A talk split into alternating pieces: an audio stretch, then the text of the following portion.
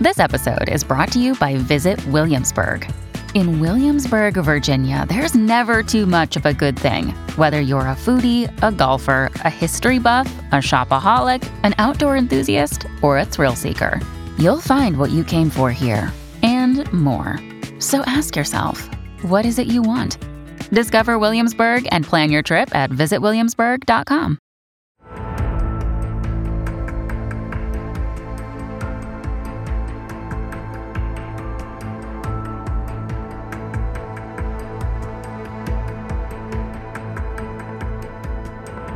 Welcome back to Case of the Sunday Scaries. I'm Elyse, and this is part two of the Toy Box. If you haven't listened to part one, you're going to be a little bit lost, so go back and listen to last week's episode. But just in case you're like me and read the last chapter of a book first, yes, I know that's a crazy thing to do, but I do it. I want to briefly give the same warning that I did in part one. This is a difficult case. If you are triggered by the discussion of sexual and physical abuse and a brief discussion of suicide that I will timestamp in the notes, this is not the appropriate episode for you. I want to start this episode by being a little bit vulnerable with you. Someone asked me after part one why I chose to cover this case after expressing numerous times how much it bothered me. And to be honest, I had to sit with that for a bit. The truth is, this case is incredibly upsetting for me, not because I've ever experienced what these victims and survivors experienced, but because God blessed and cursed me with my ADD brain, a wild imagination, and a tendency to feel a little bit too much. And the horror that these women faced, it eats me up. I don't tell the details of these cases for shock and awe value. That has never been my desire for this podcast. Frankly, a lot of what I research, I never end up discussing here because I think there's a fine line in telling the stories of the victims truthfully, but also in making sure we don't only remember these people for the brutality they met in their last moments. The women that I talk about in this case, even those who have remained unknown and unnamed, are not defined by what happened to them or what they endured. They're mothers, daughters, sisters, and friends who have a life and loves and interests and they should be remembered as such. But I do share these cases that trouble me because there is something that can be learned from them.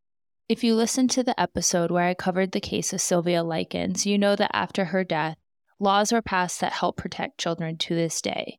In this case, I hate to tell you, I don't know if we will ever find that same glimmer of hope, something good to come out of such pure evil. But I think there is something to be learned from the perpetrators of these despicable acts, too awareness for the world around us, more understanding of the fragility of the human psyche, and maybe as professionals try to understand more about the psychological profile of these predators, more can be done to stop them. I won't pretend for a moment I have the education or knowledge to aid in that pursuit, but I can use my voice to spread awareness, to keep these victim stories alive because they don't deserve to be forgotten. So, this is why I share these cases, even the cases that haunt me long after the research is done and the episode has been recorded, because my discomfort is minimal in comparison to what these women went through, and their story deserves to be told. With that, this is part two of the Toy Box.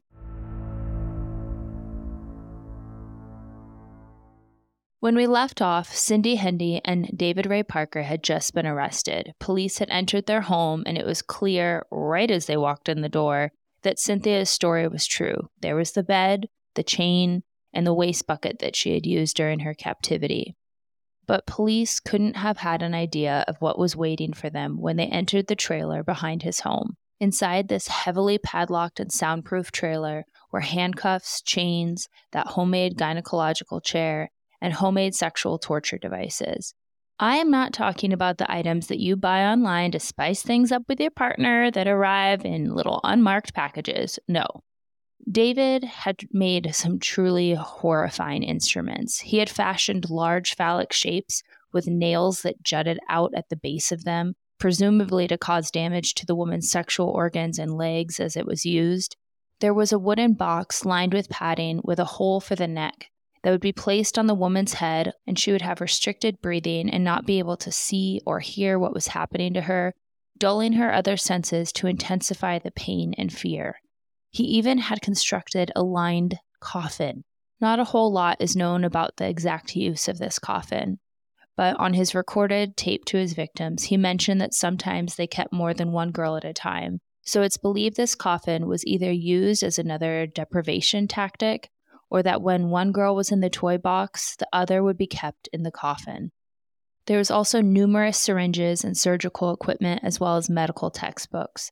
It's believed that these were used to help aid him in making sure that the victims, while experiencing all of this pain, were able to recover from their injuries and kept alive as long as possible for his pleasure in the toolbox. Every inch of the toy box was covered with David Ray Parker's drawings of women being sexually tortured, but even worse was that camcorder above the chair that had been used to capture loads of videos with hours and hours of his and his accomplices' assaults on their victims. All in all, it's believed that David Ray Parker spent over $100,000 outfitting the toy box to meet his sinister needs. To even the most seasoned police and FBI detectives, what they saw in the toy box was enough to haunt their dreams. One such detective was Patricia Rust. By her mid 30s, she had become a well regarded agent for the FBI after serving as a U.S. Army captain and gaining her degree in criminology. She was tasked with documenting every piece of evidence inside the toy box, drawing diagrams of every item inside. She also had to watch hours upon hours of his self recorded videos.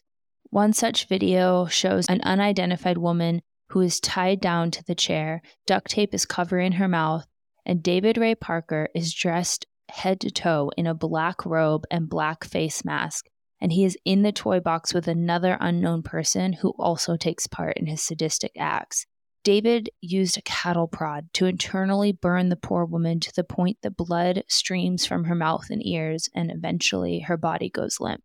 After four straight days of watching and documenting the horrors that David inflicted on his victims, at 2 o'clock in the morning on April 10, 1999, police responded to the apartment of Agent Rust, who had died from a self inflicted gunshot wound.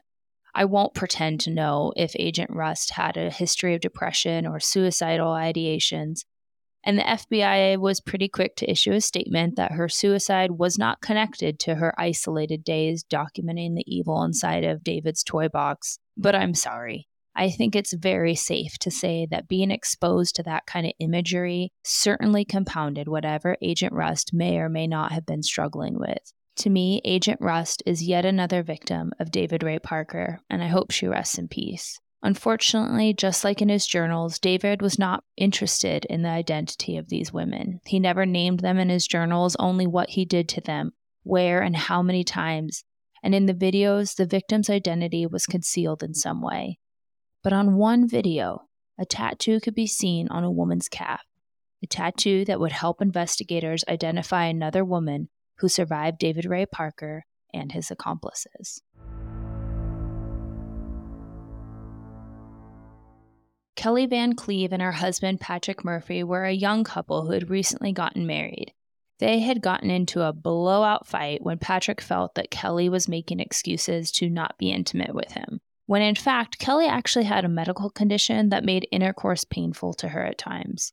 In the heat of the fight with her husband, Kelly left the house to go to a girlfriend's house to cool off for a moment. The two ended up going to a woman's house named Cassandra, who had been pretty open about the fact that she wanted Patrick to herself. And somehow, after Kelly confronted Cassandra about this, all three of them went to a local bar called Rocky's Lounge in Truth and Consequences. How you go from confronting a woman about trying to get physical with your man to girls' night out is beyond me, but off they went. Kelly had agreed to be the DD for the group, and so even though she was at the bar, she chose not to consume alcohol. Shortly after getting there, they ran into their mutual friend across the pool table, a name you might recognize from part one Jessie Ray, David's daughter. As the night was winding down, Kelly had let a male friend drive himself home in her car after Jesse promised to give Kelly a ride home. Now, if you practice sobriety or you've ever done Sober October, hi, that's me, or Sober January, you are probably familiar with the experience Kelly had while at the bar. Instead of respecting her choice to not partake, it kept getting pressed on her. So, after some teasing and ridicule from Jesse, Kelly agreed to have just one beer. She began to feel intoxicated and woozy and thought maybe Cassandra had done something to her drink.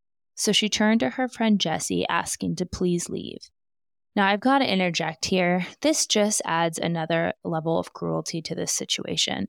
Many of us have experienced having our drinks spiked. It happens way more often than people think. In fact, in a study by alcohol.org, they surveyed 969 people and found that 44% of men and 56% of women unknowingly consumed spiked food or drinks. Out of that group, 37% reported that their drinks or food had been spiked on multiple occasions. After being in the nightlife industry as a bartender, I would suspect this number is higher because many people probably wake up thinking they just had too much to drink and blacked out. So please be safe out there. Don't accept drinks from others. The cute guy across the bar who wants to buy you a drink, great. But watch the bartender pour it and then do not put it down to dance or go to the bathroom. Just never leave your drink unattended. Sadly, it's the cruel reality of the world that we live in.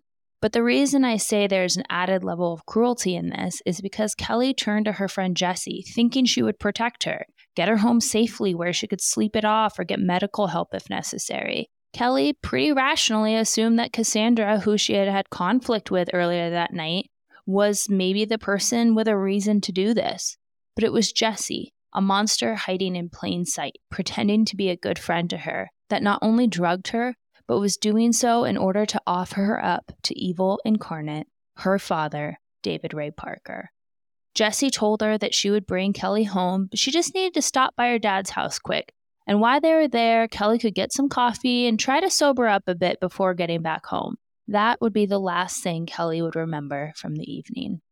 What Kelly didn't know is that when she didn't return the next day, her husband Patrick was in a tizzy and he's calling around. And finally, he finds out that she had been at the bar with her girlfriends.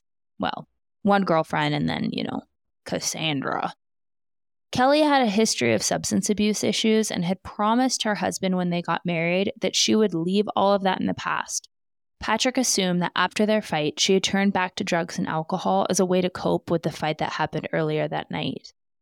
But three days later, at 8 o'clock in the morning, David Ray Parker drove Kelly to the home that she shared with her husband and her in laws.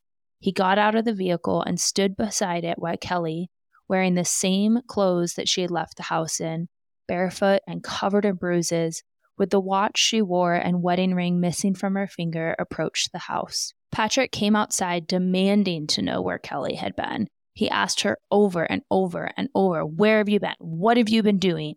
And Kelly kept telling him she had no idea. She couldn't remember anything. David then tells Patrick that he had found Kelly stumbling across the beach and just wanted to make sure she got home safely. Well, Patrick assumed Kelly had been out partying, maybe even cheating on him, and demanded that she get off his property immediately and that he was going to divorce her. David offered to give Kelly a ride to her friend's house. Confused, bruised, and heartbroken, Kelly got back into the car with David Ray Parker. For the next five years, Kelly had horrible nightmares and was struggling. Her husband had followed through with his threat and gotten their marriage annulled just days after Kelly showed back up. A few days later, he went on to marry Cassandra. So there's that. Spoiler alert that marriage didn't end well for him. She stole all his money during his deployment and left him. A real winner, that Cassandra woman. But imagine what Kelly's life must have been like. She can't explain what happened to those missing three days. No one believes her that she hadn't fallen back into drugs and alcohol, and every night when she falls asleep, she is plagued by these horrible nightmares and this voice that haunts her. However, when the news broke of the arrest of David Ray Parker and his awful instructional tape, ending with that description of how he would drug the victim so she couldn't remember what happened to her, Patrick's mom watched the news coverage and couldn't help but think back to five years prior when her daughter in law, who also resided in Truth and Consequences, went missing for three days with no memory of what happened. It couldn't be a coincidence, and so, trusting her intuition, she placed a call and a tip with the FBI. The FBI ended up contacting Kelly, who was now living in Colorado at the time, asking if she had any tattoos. When Kelly described the tattoo on her calf, the FBI had her come in immediately. In shock and complete horror, the FBI showed Kelly the tape of the woman with the tattoo. It was then that she knew that the voice that had haunted her dreams was the recording of David Ray Parker's voice on that cassette tape. that the traumatic nightmares that had plagued her life for five years were not just bad dreams. They were suppressed memories because as that tape played, Kelly watched what that monster had done to her, and all the memories came flooding back. She watched as David Ray Parker raped her and knew her friend Jesse had delivered her to him. The fight that Kelly and her husband Patrick had gotten in about her making excuses for not wanting to have sex with him, well, it turns out that medical condition might be what saved her life. Kelly had what's called a tilted uterus. To some, this never poses a problem, but for her, it caused her pain even during consensual sex. But it also made it pretty much impossible for David to use his homemade torture devices on her. She remembered David expressing his frustration of her anatomy multiple times, she wasn't useful to him. He couldn't use his torture devices on her in the way that he intended, and so he grabbed a syringe and injected something into her arm. Later, returning to her home, probably getting pleasure out of watching her husband and her fight when she couldn't remember where she had been. The last survivor that we know a little about is a woman named Angelica Montano, who had worked as a sex worker in New Mexico. Angelica came forward after David's arrest. Cindy Hendy, Ray's girlfriend, told Angelica that she could borrow some cake mix and stop by the house to pick it up. You see, Angelica was not just a sex worker, someone to be seen as less than. No, Angelica was a mom, known around town for being incredibly kind, and had a boyfriend who had a birthday coming up that she wanted to make a special birthday cake for. So when Cindy offered to let her use some cake mix, she jumped at the chance. This certainly gives new meaning to borrowing a cup of sugar from a neighbor. When Angelica arrived, she was attacked and held captive by the couple. It seems she was able to convince Cindy and Ray to take pity on her because she had young children at home. Angelica even convinced them that she would never go to the police as she enjoyed their time together. Obviously, she didn't. But Angelica was so smart to do this. I don't know how she found the strength to play a mind game with David and convince this man who specialized in psychological mind games that she had liked the brutality they inflicted on her, and she beat him at his own game. She is a survivor and clearly a mother determined to get back to her children. And Cindy and David let her go, but not before dosing her up with their special concoction of drugs, and they discarded her alongside the highway. You won't believe this, but the first person that Angelica came across on the highway was an off duty officer after flagging him down, she told him what happened, and her story seemed so far fetched, and she was clearly out of sorts, let's just say, from the drugs that they had forced upon her, that the officer didn't believe her. Instead, he just offered to give her a ride to the next bus stop. When she later contacted the police, they didn't believe her either. And I don't understand this. I've never understood this. I have come across this in a couple of cases now. I understand that detectives are probably stretched very thin, but what is the worst that can come out of doing just a little follow up, a little rat a tat tat on the door of the accused person? Regardless of who it is that is coming forward and their background, it is infuriating.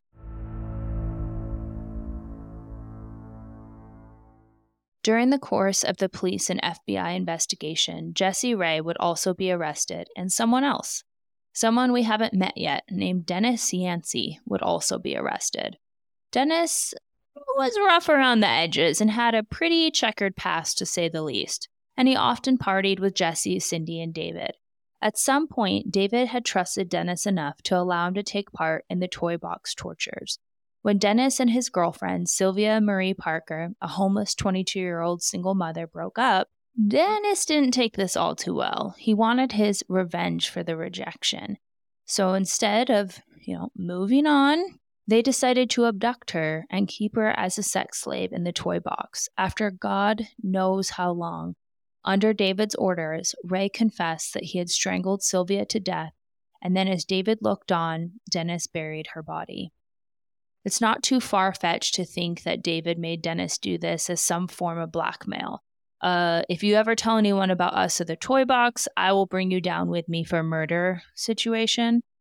However, when police went to the location that Dennis said he buried her body, nothing was found. Dennis and the police believe that David returned later to move the body so that if Dennis ever got caught or confessed, there would be no evidence to corroborate his story.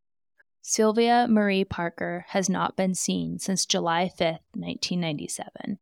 At this point, authorities had Dennis, Jesse, Cindy, and David in custody and three survivors ready to testify and bring these people down. Dennis Yancey spilled the beans about taking part in the torture of women and killing at least one. When FBI agents offered Cindy Hendy a plea deal to get a reduced sentence if she turned on Ray, she took it because these hoes aren't loyal. I'm sorry.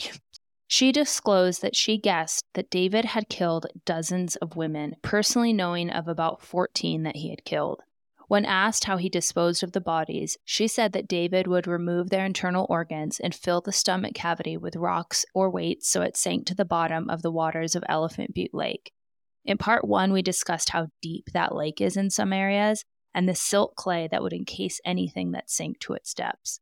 Even after multiple extensive searches, no bodies were ever recovered except for pieces of a female leg bone that remains unidentified today. David Ray Parker, during the course of the interviews, never broke. He would not admit to anything, instead, saying that he had hired sex workers to consensually engage in this type of sexual activity, that they were all willing participants, and that he did this not only because he enjoyed it, but because he made a killing off selling his home videotapes to others who shared in his fantasies, which is sick to think about because if this is true and there is evidence to back up that yes, he did sell these videos, where are they now and like whose hands are they in? Ugh. I have read the FBI's interviews with David, and it's clear he is very intelligent. He is quick to make sure he never says he commits the acts that they keep pressing him about, just describes in detail these quote unquote fantasies he had, but insists that they were all just that, just fantasies. It's also a bit alarming how he will make reference to specific kidnapping or rape cases down to knowing the attorneys' names that prosecuted them. Like this man had done his research. He even says quite a few times that while he's innocent of what they accused him with, he is more than willing to discuss these fantasies to help the police understand people like him, people that need to be stopped before they follow through with their evil fantasies. I have to admit there was points where I had to remind myself while reading them what this man was capable of, what he did to so many women throughout the course of his life. Because he comes across at times during the interview cool as a cucumber, candid in his answers, seemingly disgusted by his own thoughts that he knows are immoral, and he's just there to help prevent anything like this from happening to others. It's literally no wonder he got away with it for so long. Even with the FBI pressing him, he is so cool, calm, and collected. At points, he's even making jokes with the officers. It's wild to read.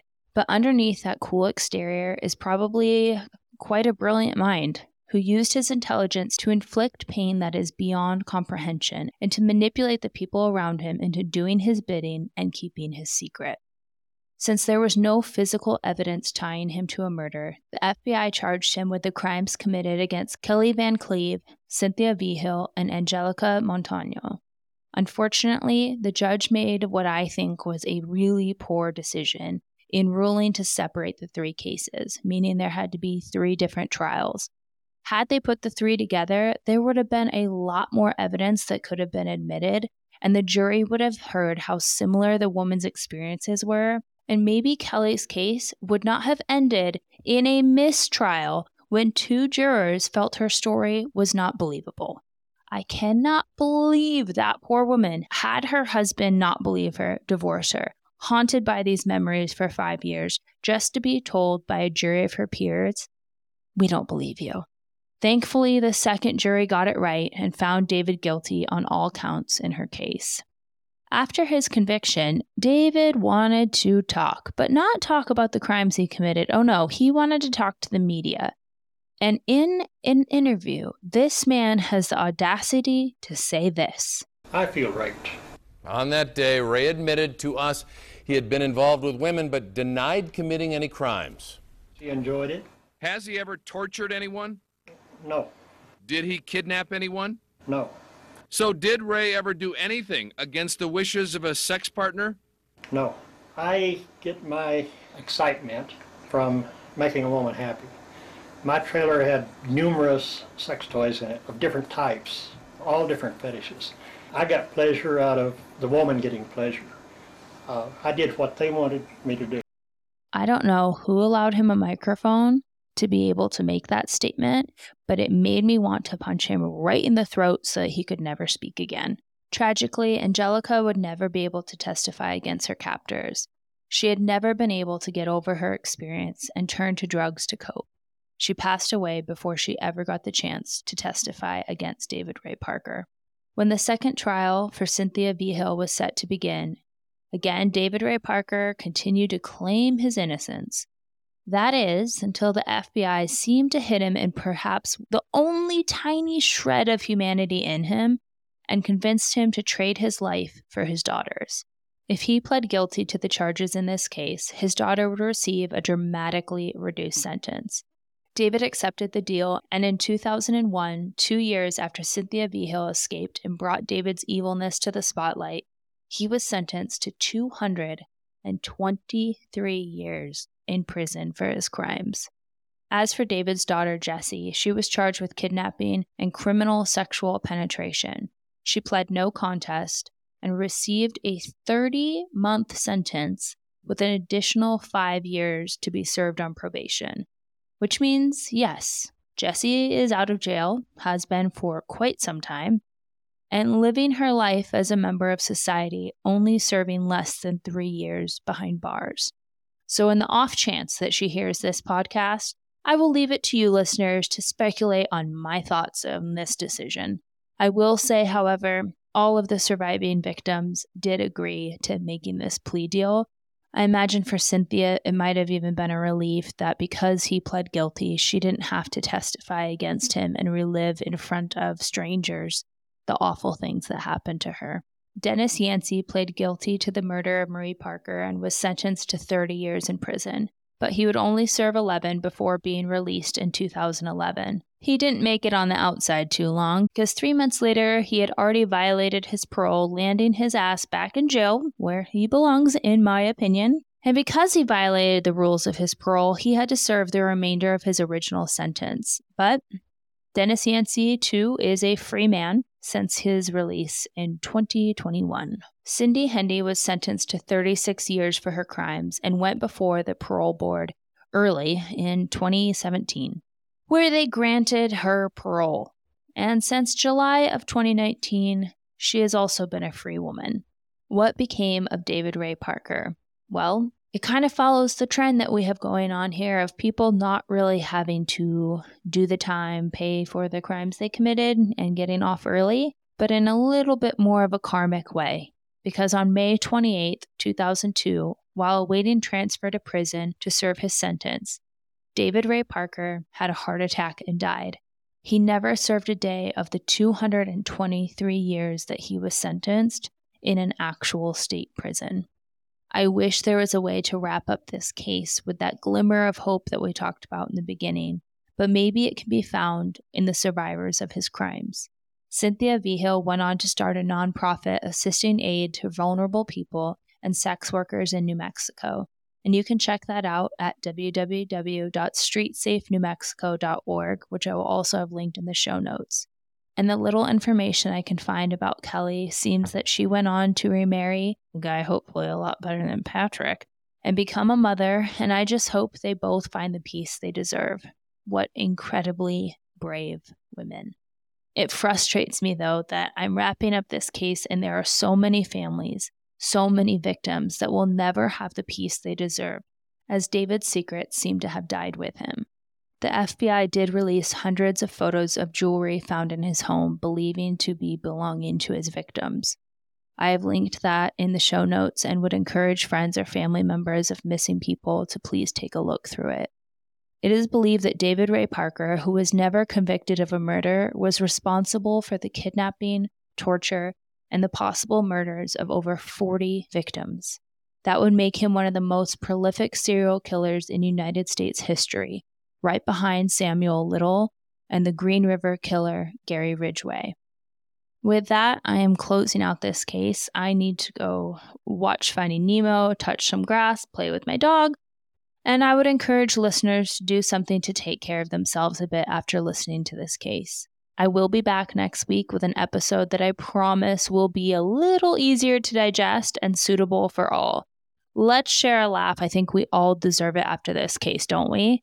As always, you can support this podcast by rating it on whatever streaming platform you listen to, leaving a review, and sharing an episode with a friend.